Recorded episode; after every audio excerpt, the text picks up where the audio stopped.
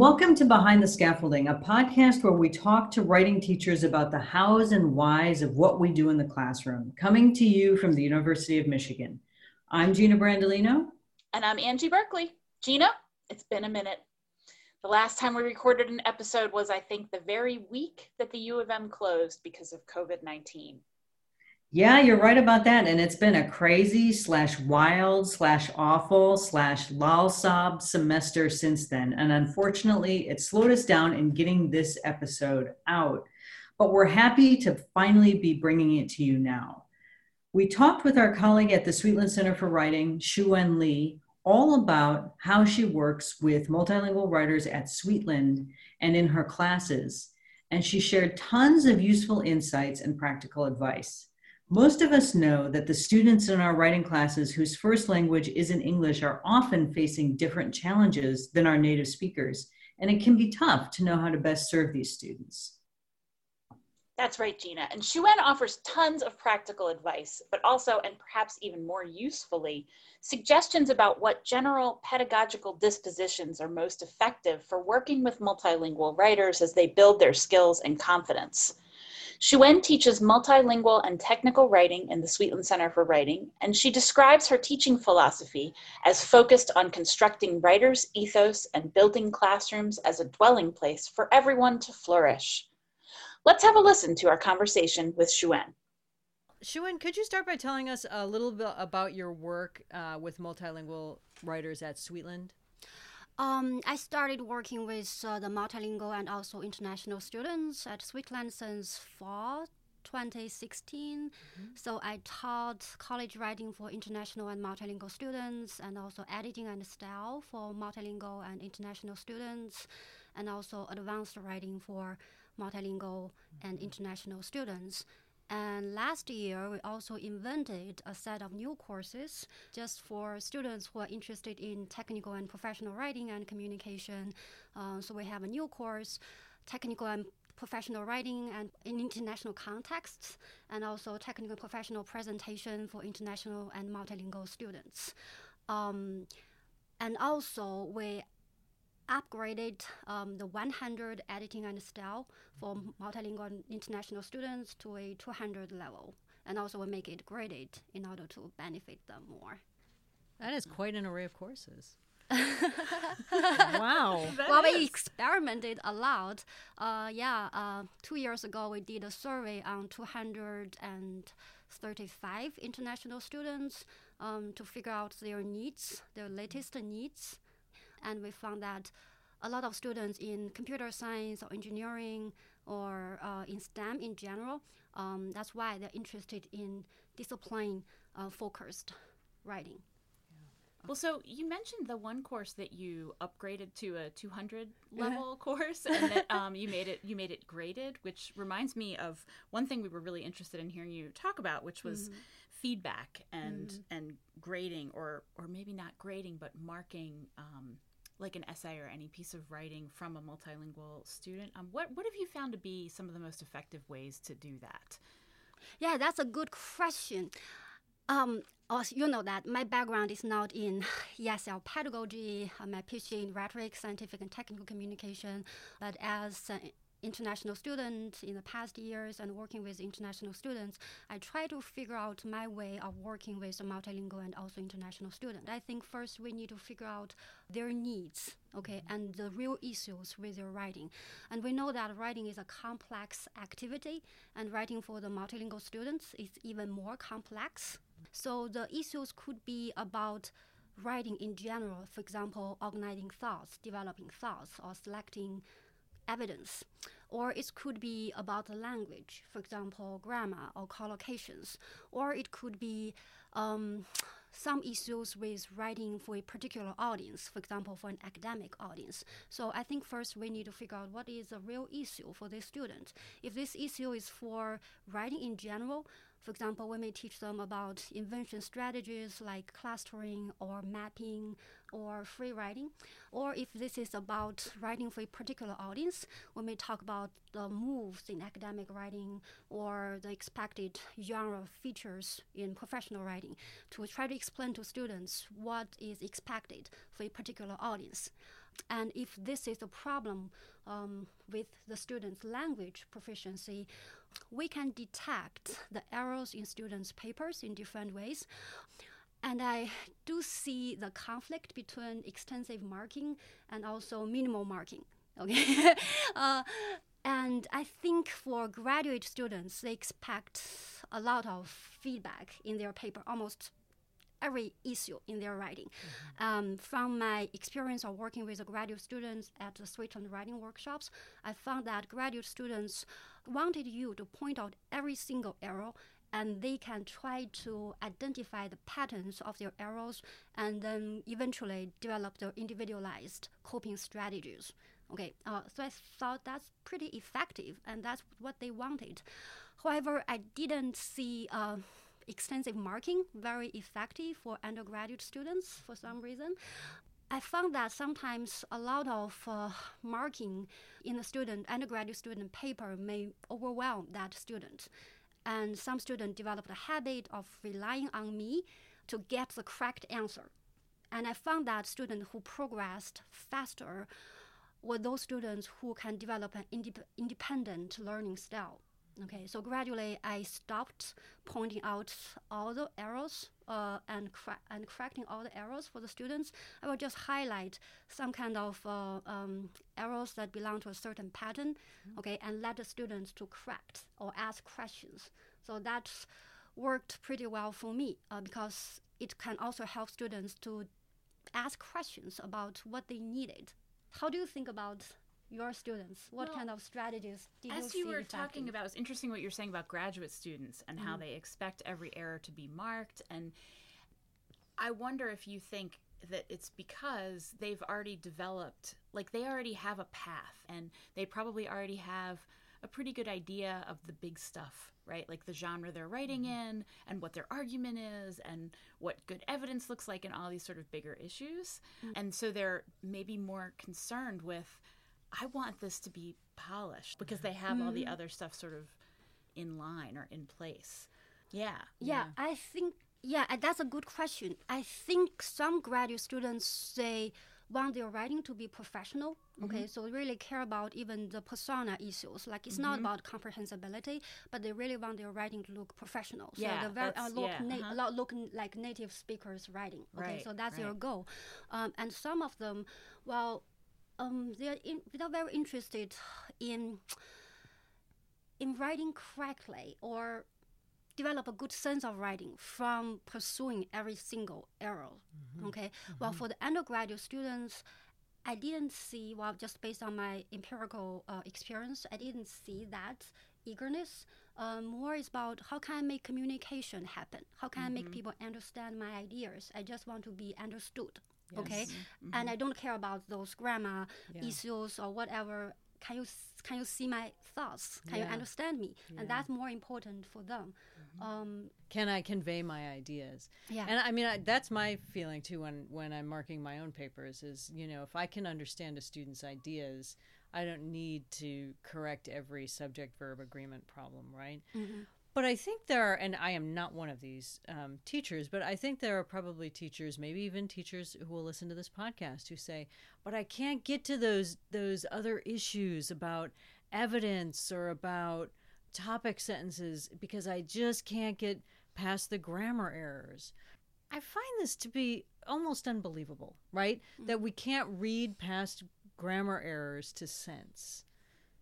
What do you think of that? Uh, you know, of teachers who take the stand that I, I just can't I can't get at the deeper issues until I deal with the superficial issues.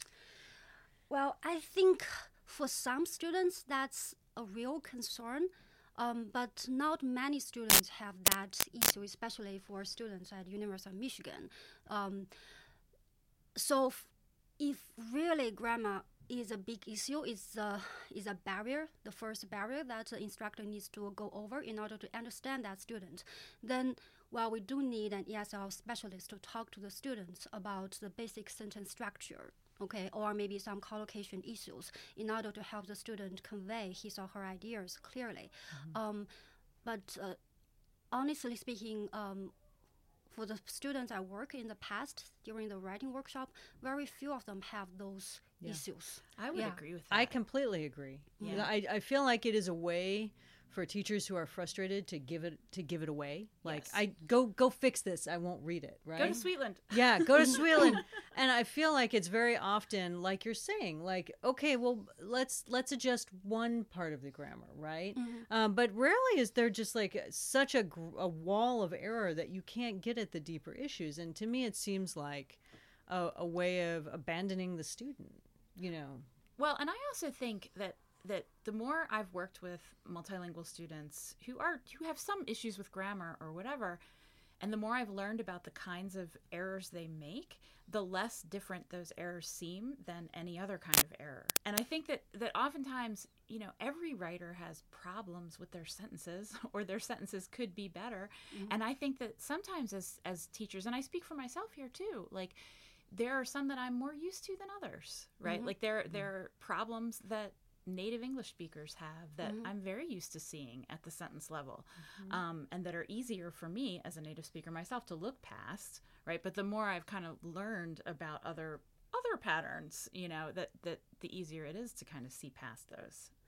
Yeah, I also see the problem as a kind of conceptual problem.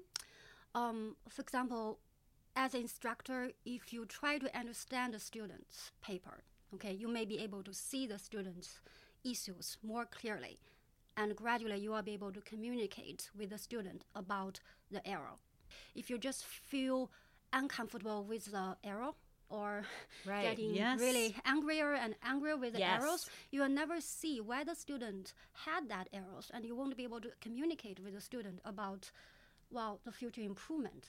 Um, so I think it's a, it's a struggle between the instructor and the students, and I do hope that instructors can see that students, especially for students who are new in this country, Yeah. um, and if you take a step further to see their struggle, you will be able to connect with each other Yeah. and you will be able to work together. Otherwise, it's going to be a big frustration on both sides. yeah. Yes. to read just with a little bit of generosity right Mhm. like a, just like you know just with a, a little bit of i'm willing to give you the benefit of the doubt Mhm. yeah Yeah. Can I ask what might be a stupid question? Oh, no. What's collocation? Oh, collocation. Well, that's that's what I learned uh, back uh, in China when I was a student. Collocation, like for example, in response to, okay, like this is what's the arrangement uh, of words, or uh, in contrast to. is it like syntax Well, syntax, well, similar, I think, Okay, uh, all right. at the sentence level. okay all right Huh. Okay. yeah i don't know what collocation is either. Uh, but i'm remembering no but i i know I, I didn't know what it was before. I know i understand your um description of it. I'm thinking about a time i was in i was in my, my master's program and um and i worked really i was you know i was in a master's program. I worked really hard on a paper and i had this kind of crabby teacher. I always feel like I tell a story like this in- in every podcast. Uh, and I, I had this kind of crabby teacher who wrote on my paper like every two pages, "What is your thesis? What is your thesis? What is your thesis?" Like in increasing like you know size and all caps, and um, and then like I feel like she was writing in pen, bad for her, because she finally found the thesis, went back like and looked and found the thesis and then like gave me actually a fair reading of the paper and, and I did well on the paper. But I always think about that because it's first of all a lesson to me don't grade in pen. Um, and second of all, a lesson to me that that was a teacher willing to go back and and try to piece it together, right? Maybe my thesis wasn't totally clear, but she gave me the benefit of the doubt. Um, and this, you know, this isn't a multilingual issue, but it is a generosity issue, you know? mhm. Or give students um, the opportunities to try, to Yeah. fail and then try again. Yes, absolutely. Mm-hmm. Yeah. Yeah.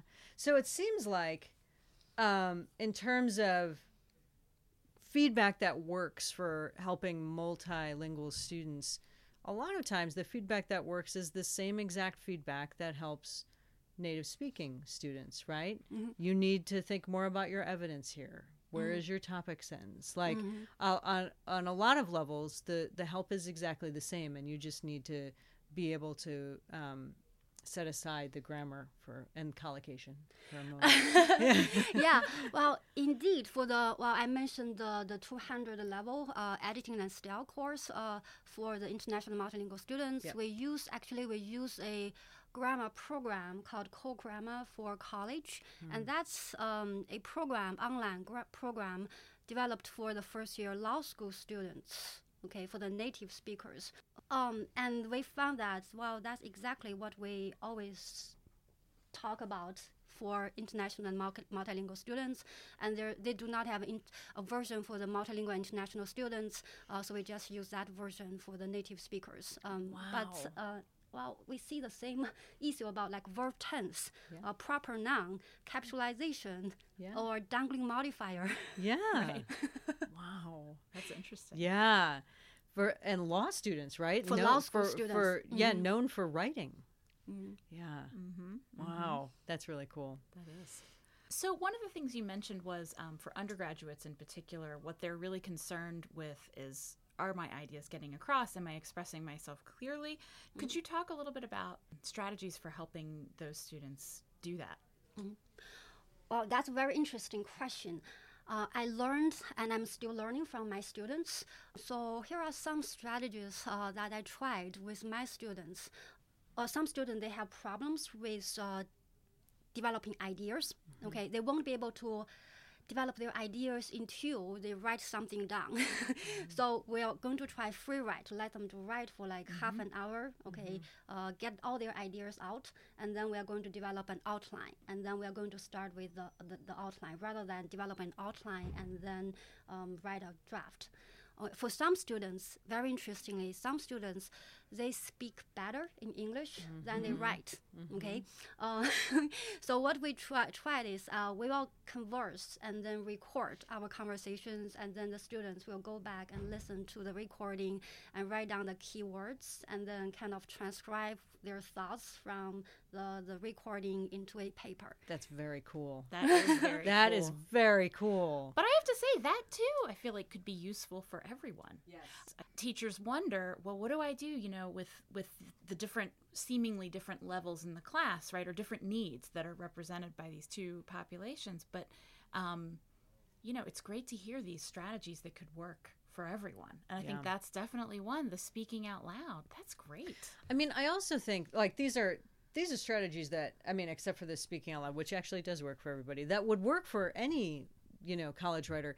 But what I think is especially smart about it when it comes to multilingual students is, in my experience, multilingual students often will be translating from hmm their first language. That's the next strategy I'm going to talk about. All right, go ahead. Go ahead. Uh, yeah, uh, the last strategy uh, we, uh, we tried is um, maybe we can call it translingual approach, uh, but I know that people define tra- the translingual pedagogy differently. Okay, here I mean that um, student, some students, they are more comfortable with operationalizing their ideas in their preferred language environment. Okay, and then um, they will be able to write. For example, if a Chinese student received an, an assignment in English, the student may first uh, think um, uh, in Chinese. Okay, write down some keywords, thoughts, and then use the initial ideas uh, to develop an outline in English, and then from there, a fuller draft. Okay, so I found from my empirical uh, experience, some students, their ideas in English became richer and more sophisticated and more precise after going through this process. Wow. Okay, and it's interesting because scientific studies found that if students speak more than one language, their brains may function in an interesting way, in a more uh, subtler way. Okay, so students may have more, may be able to s- have more perspectives on the same issue. So I really think that uh, it's beneficial for the multilingual students uh, if they prefer to f- formulate ideas in their native language first, okay, and from there um, develop an outline or a draft in English. So we will be able to see how ideas generated in different language environments can complement each other. I would say. So, like for instance, free write in your preferred language, and then outline in English, yes. and then maybe speak the outline um, and then transcribe. yeah. yeah. That sounds great. Wow. That's totally interesting. This goes against a piece of advice that I often I often tell multilingual students who are like, I want to get better. How do I get better right now this year? How do I like how do I get up to speed with my English this year? And I'm like, well, it doesn't really work like that. right? Like it's not a this year, you It know, takes like time. right. And when when I say it takes time, you know, they say, "Well, what can I do?" And I say, you need to live in English. Like you need to watch movies in English. You need to read the paper, and you know you need mm. to read you know read English books. You need to speak in English as much as you possibly can. Don't revert to your preferred language. But that seems maybe not the best advice because it if there's something that you can do in your preferred language that helps you generate your ideas, then maybe there's something about compelling yourself to only speak in English that harms your ideas. Do you think that's true? Well, um, actually, what you just mentioned Yeah. Is what I was taught when I was a student back in China. So yeah, it's kind of uh, that's uh, the principle. You need to dream in English in order to improve. Okay. Wow. Dream in English. I've never said that. That just seems mean. That's my that's my instructors told me. Um, yeah, and and I believe that a lot of international students they still uh, stick to the ideas that they shouldn't uh, translate. Yeah. Okay, and that's not a preferred way of learning English. But writing is a different uh, activity. Okay, writing is not just about the language; it's also about your critical thinking, organization of thoughts, and uh, invention of new ideas. Okay, um, so I found the translingual approach can work well for inventing ideas. Okay, and for some students, inventing ideas, generating ideas is important for them. But for the translation part, I don't know. I, I'm not sure about that part. Yeah. Yeah, but I did see that invention part um, could be Yeah. worked well with the translingual approach. Yeah. All right. Well, then I don't feel so bad. But it, it does strike me that like that's not just advice I'm going to blanket give out anymore because it seems like there shouldn't be this sort of ins- you have to think of your ideas in English, right? Like maybe it will help your your overall fluency to do more and more in English, but it might not help your idea generation, right? Right. Yeah. What else do you tell students who are questioning the way that Gina says her students are and the way that mine often are when they say, I just want to improve. I want to improve my my English As fast as I can. as fast as I well. I don't always say, but yeah, yeah. do you have any other like things that you pass along, tips and tricks? Well, usually I will just say, well, it's just like what I just said. It takes time, and I hope that they can enjoy the communication process rather than like getting a reward or something. Okay, so try to immerse themselves uh, in this culture, in this country, and try to try to make communication happen. Okay, and once that happens, they will feel that they are going to improve. If they just want to, for example, I want to do well on this test, and that pr- uh, that proves that I improved. um, I don't see um, that's the point. That is so smart. So it's not just about I need to do well on my psychology test. It's about I need to be able to communicate things. I need, as you say, to make communication happen mm-hmm. in multiple contexts, right? Like I, get, I suppose doing well on a test is one successful form of communication, but if that's your only measure, you're not doing very well. Mm-hmm. Wow. Make communication happen. Mm-hmm. I love that. I'm gonna that down. Yeah, that's great. yeah. One thing that I remember, Lori Randall, I don't know if she was at mm-hmm. Sweetland when you were there, but she was our multilingual specialist in the past, and she she had this idea of keeping a journal of expressions or idioms, especially that they encountered, particularly in the field that they're pursuing. To try and keep track of like, oh, this is the way that you express this particular idea, or this is this is a way, not the way, but a way that I might do this, um, and to keep keep track of that, which is something that I tell students sometimes who are looking to improve to do. Yeah. Yeah, um, that's um, actually what we do uh, for 120. Oh, really? Or at least what I uh, I do for 120. Um, for 120, the college writing for international multilingual students. Um, so in my class, we practice academic writing. Um, so the culmination of the class is a research paper, a research project in the students' uh, uh, preferred area. Um, usually, they just do a research paper in their discipline.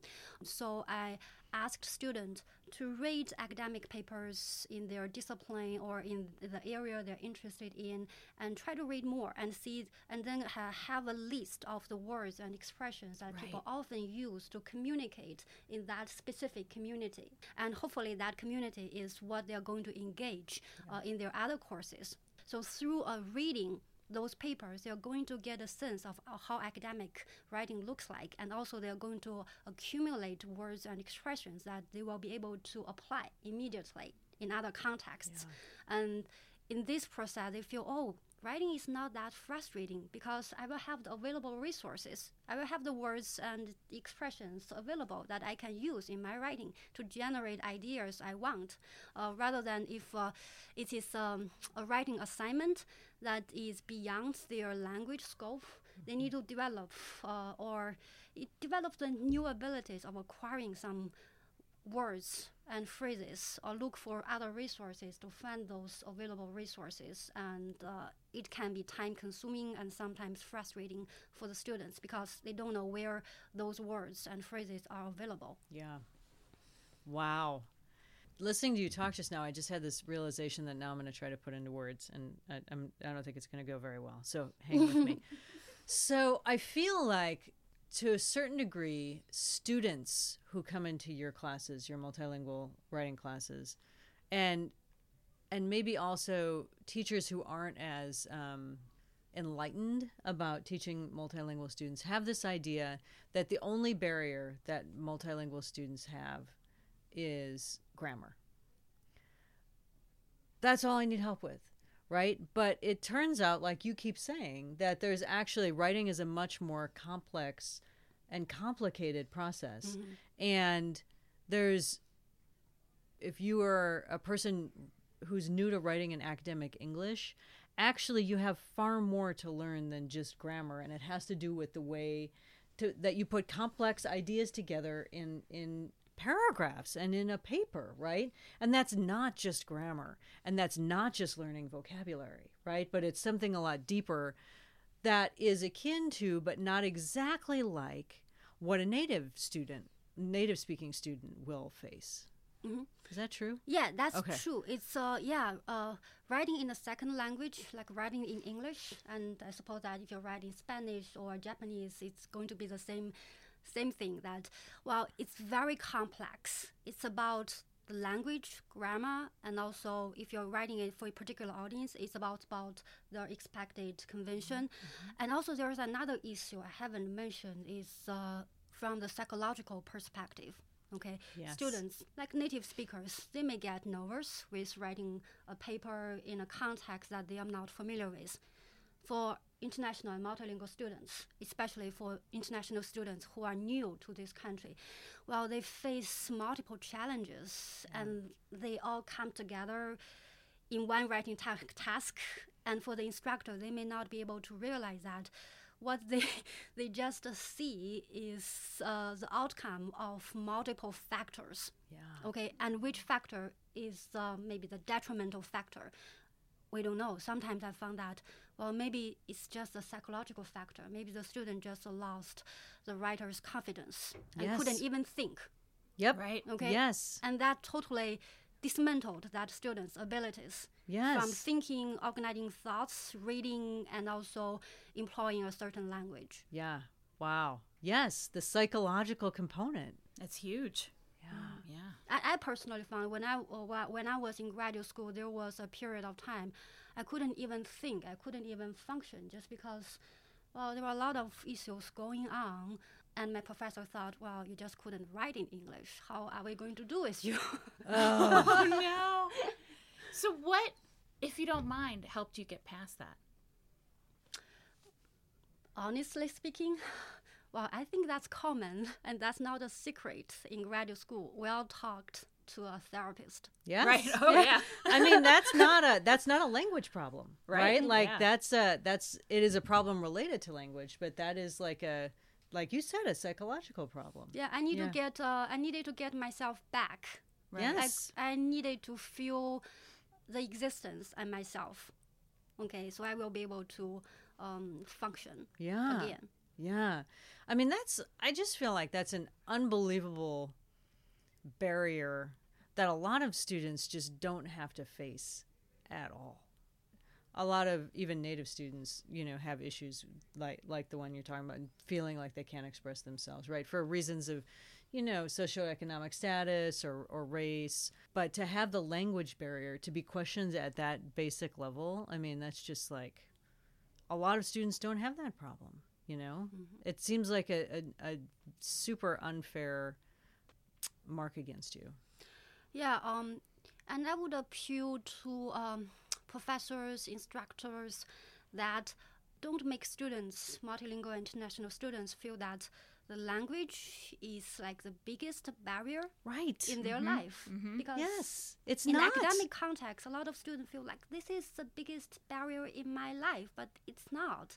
It's only a small part uh, of their life, and why why we use language, we we try to communicate. So the ultimate goal is communication. yeah If you can make communication happen in a precise and authentic way, and then that's a success. yes I think. Yes, i agree Totally. yeah Well, and it strikes me too that communication seems sort of obvious, but it's a two-way street, right? Yes, and it so, is. You know, the professor who sits there and is demanding in some way that the communication happen in only one precise way that's perfectly grammatically correct and and according to all the conventions they're just mastered you know they're missing an opportunity to genuinely communicate mm-hmm. because they're essentially saying i don't want to have to do any work to see what idea you're trying to convey or what you're trying to express. Um, instead, I want it to be sort of handed to me perfectly. That, that that's that's a real missed opportunity for an instructor to learn and to and to genuinely communicate as well. it's not very teacherly like It's not. at the most basic level right like you're kind of it's it's not a teacherly move Well, it's more like an editor Yes. or something, right? Like it's Yeah. a judgment. It's it's like It's does judgy. The, yeah, does this fit or does it not? Yes or no? Yeah. Right. yeah And if professors can take uh, an open approach to student errors, um, sometimes they may feel joyful of uh, uh, finding those uh, errors. For example, uh, I had one student who misused the word irony. Okay, I R O N Y. Okay, um, and in the student's mind, irony is consists of the noun iron and also the suffix yes wa, which Yes. indicates Right. an adjective. Yes. So irony means a lot of iron. oh, Right, right, i love that that's delightful so yeah, I talked to the students and I thought, well, yeah, that's that's uh, that's logical.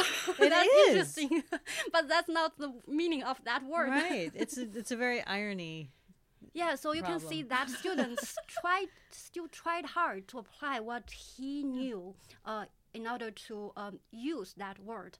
Um, although uh, the the use is not appropriate, but still it's logical. and and there's a lot of ingenuity there Mhm. yeah Right. Well, and you having that conversation with the student, I'm sure really helped them learn about how the language works. I love those moments that I've Yeah. had with multilingual students, and I have learned more about the English language than I ever have in trying to articulate the problem and what's wrong, and it's it's just fascinating. yeah Yeah, um, and in terms of how the errors may even contribute, or maybe how the not maybe not not the errors, but maybe um, um, the idiomatic expressions. Okay, um, yeah, um, maybe they can also contribute to the ultimate evolution of the English language because well, I think you probably know the the little video, um, uh, ten minutes of the English history.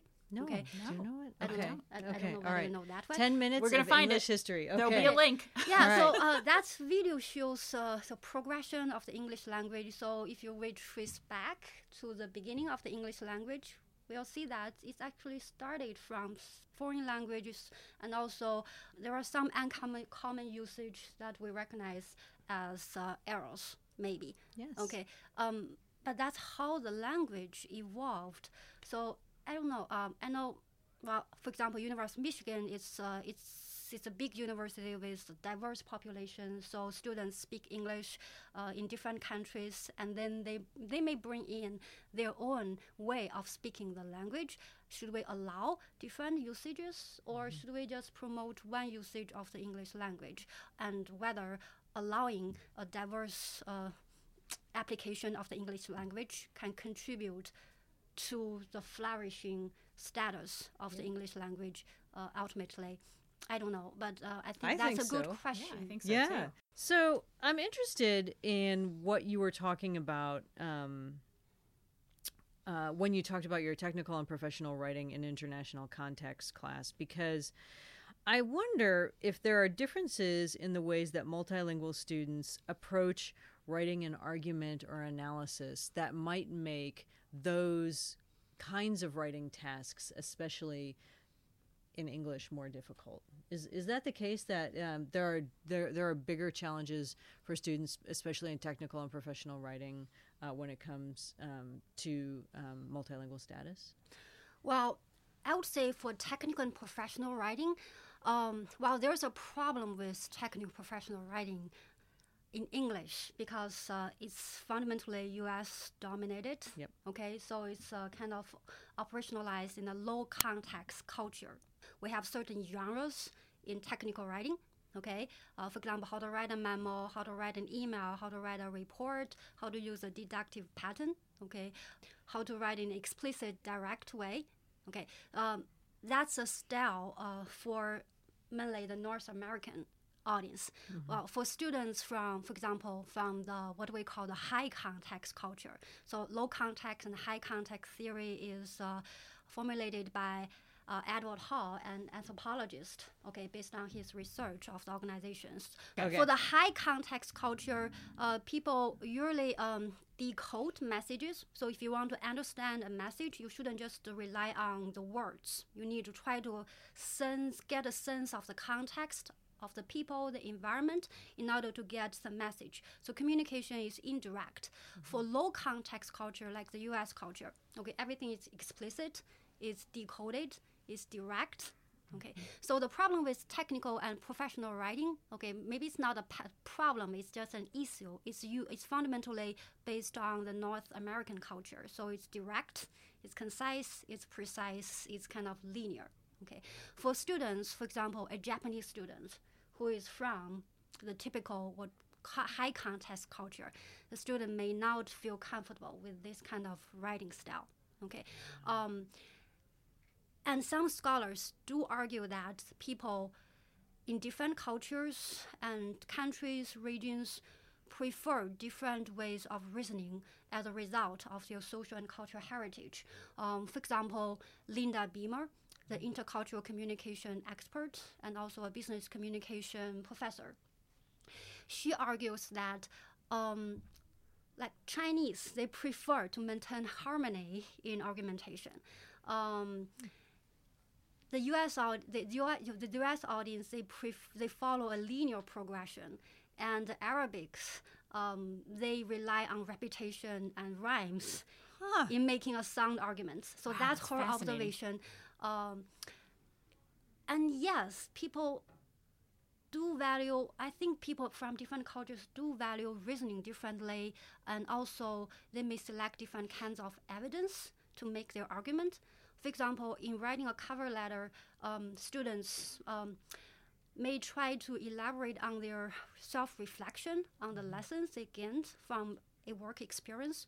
Well, the cover letter here asks them to elaborate on the objective details from a work experience and also the impact. Okay, so it's more objective. It's not that uh, self-reflective. But for some students, they feel, wow, mm, that's too um, objective. That's too factual.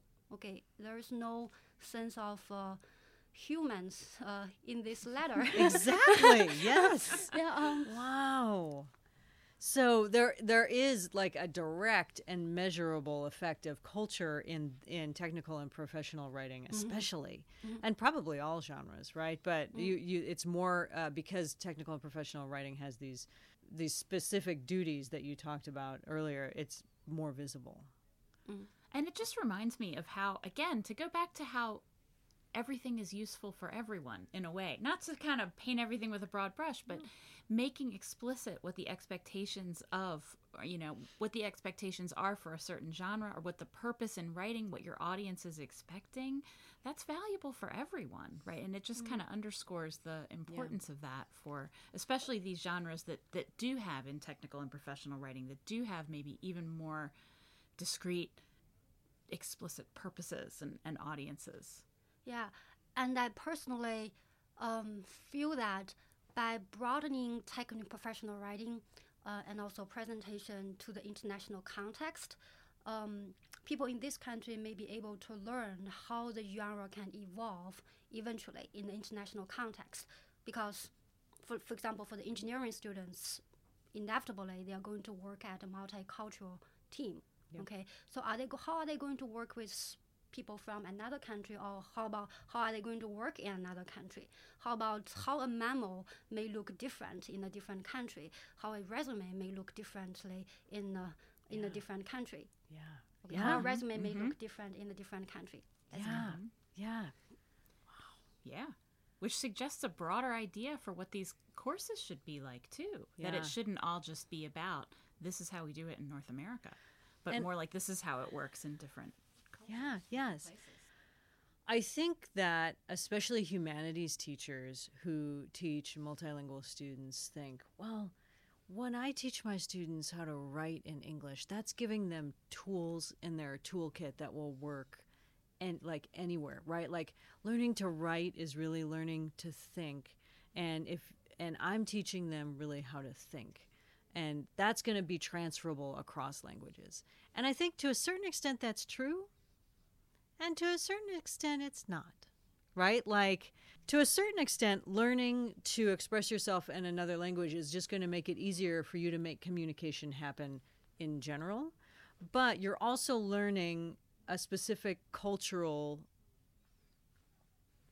recipe for communication.